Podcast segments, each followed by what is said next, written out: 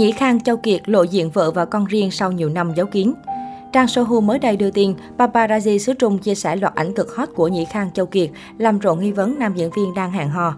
Sao Nam Hoàng Châu Cách cách đình đám một thời bị bắt gặp xuất hiện cùng một mỹ nhân trẻ trung rạng ngời sức sống. Rất nhiều người cho rằng Châu Kiệt bất ngờ có cuộc sống tình cảm nở rộ khi bước vào tuổi xế chiều. Trang Sohu cho biết Châu Kiệt cùng một cô gái và vài người bạn tới một nhà hàng dùng bữa. Nam diễn viên liên tục cười nói trò chuyện với bạn gái tiên đồn vô cùng thân mật. Sau khi kết thúc buổi hẹn, Châu Kiệt đưa mỹ nữ lạ mặt tới một khách sạn cao cấp để qua đêm. Trước nghi vấn tình ái này, Châu Kiệt chưa đưa ra bất cứ phản hồi nào. Trước đây, Châu Kiệt từng vướng nghi vấn đã có vợ và con riêng.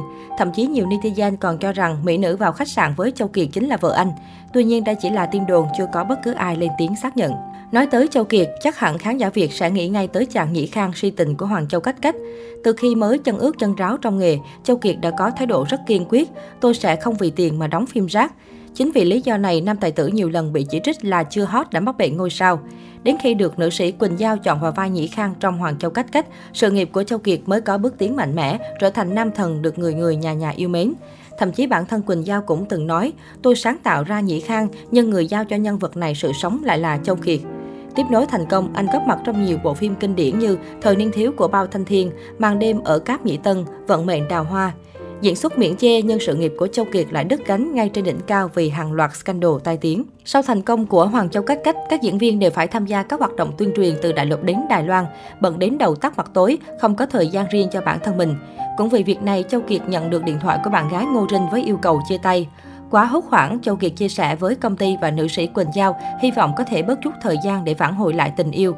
Ai ngờ điều này lại làm dấy lên những tin đồn thất thiệt như Châu Kiệt và Quỳnh Giao cạch mặt nhau, Châu Kiệt mắc bệnh ngôi sao, Châu Kiệt ghen ghét với Tô Hữu Bằng. Sau scandal này, chẳng những toan mối tình khắc cốt ghi tâm với bạn gái, danh tiếng của Châu Kiệt cũng bị ảnh hưởng nặng nề. Dù vậy, với tài năng diễn xuất của mình, anh vẫn được các nhà sản xuất ưu ái. Khi nhận được lời mời sắm vai bao chẩn trong thời niên thiếu của Bao Thanh Thiên, Châu Kiệt đã xin lời khuyên của nữ sĩ Quỳnh Giao và nhận được lời khuyên nhủ. Cậu tốt nhất đừng quay bộ phim này, nếu không sẽ hủy hoại hình tượng của cậu. Tuy nhiên lúc ấy, Châu Kiệt muốn thử đột phá diễn xuất của bản thân, hợp tác với những đàn anh đàn chị thực lực nên đã gật đầu đồng ý.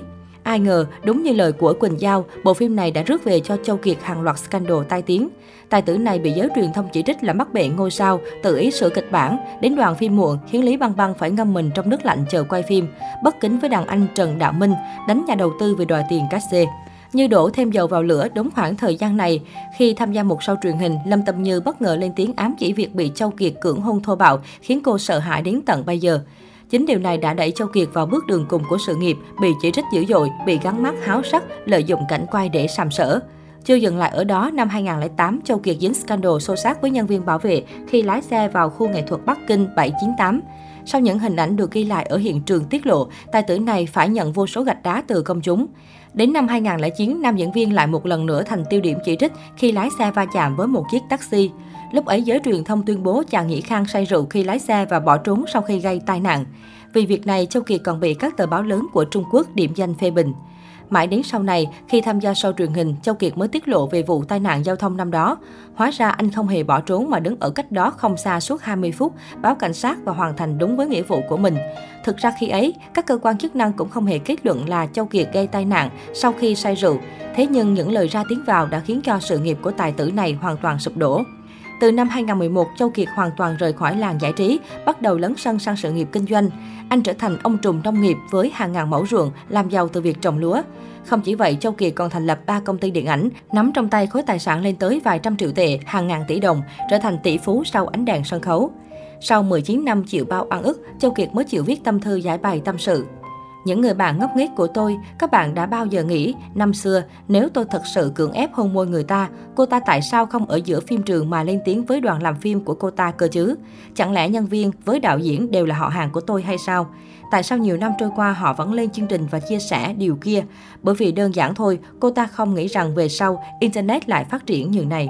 Điều đáng nói là sau những lời chia sẻ của Châu Kiệt, Lâm Tâm Như không dám đưa ra bất kỳ lời phản bác nào nữa, khiến công chúng càng tin chắc về việc mình bị dắt mũi suốt bao nhiêu năm qua. Dù Lâm Tâm Như nhận đủ gạch để xây biệt thự, nhưng sự nghiệp của Châu Kiệt năm nào cũng đã toan ngay trên đỉnh cao.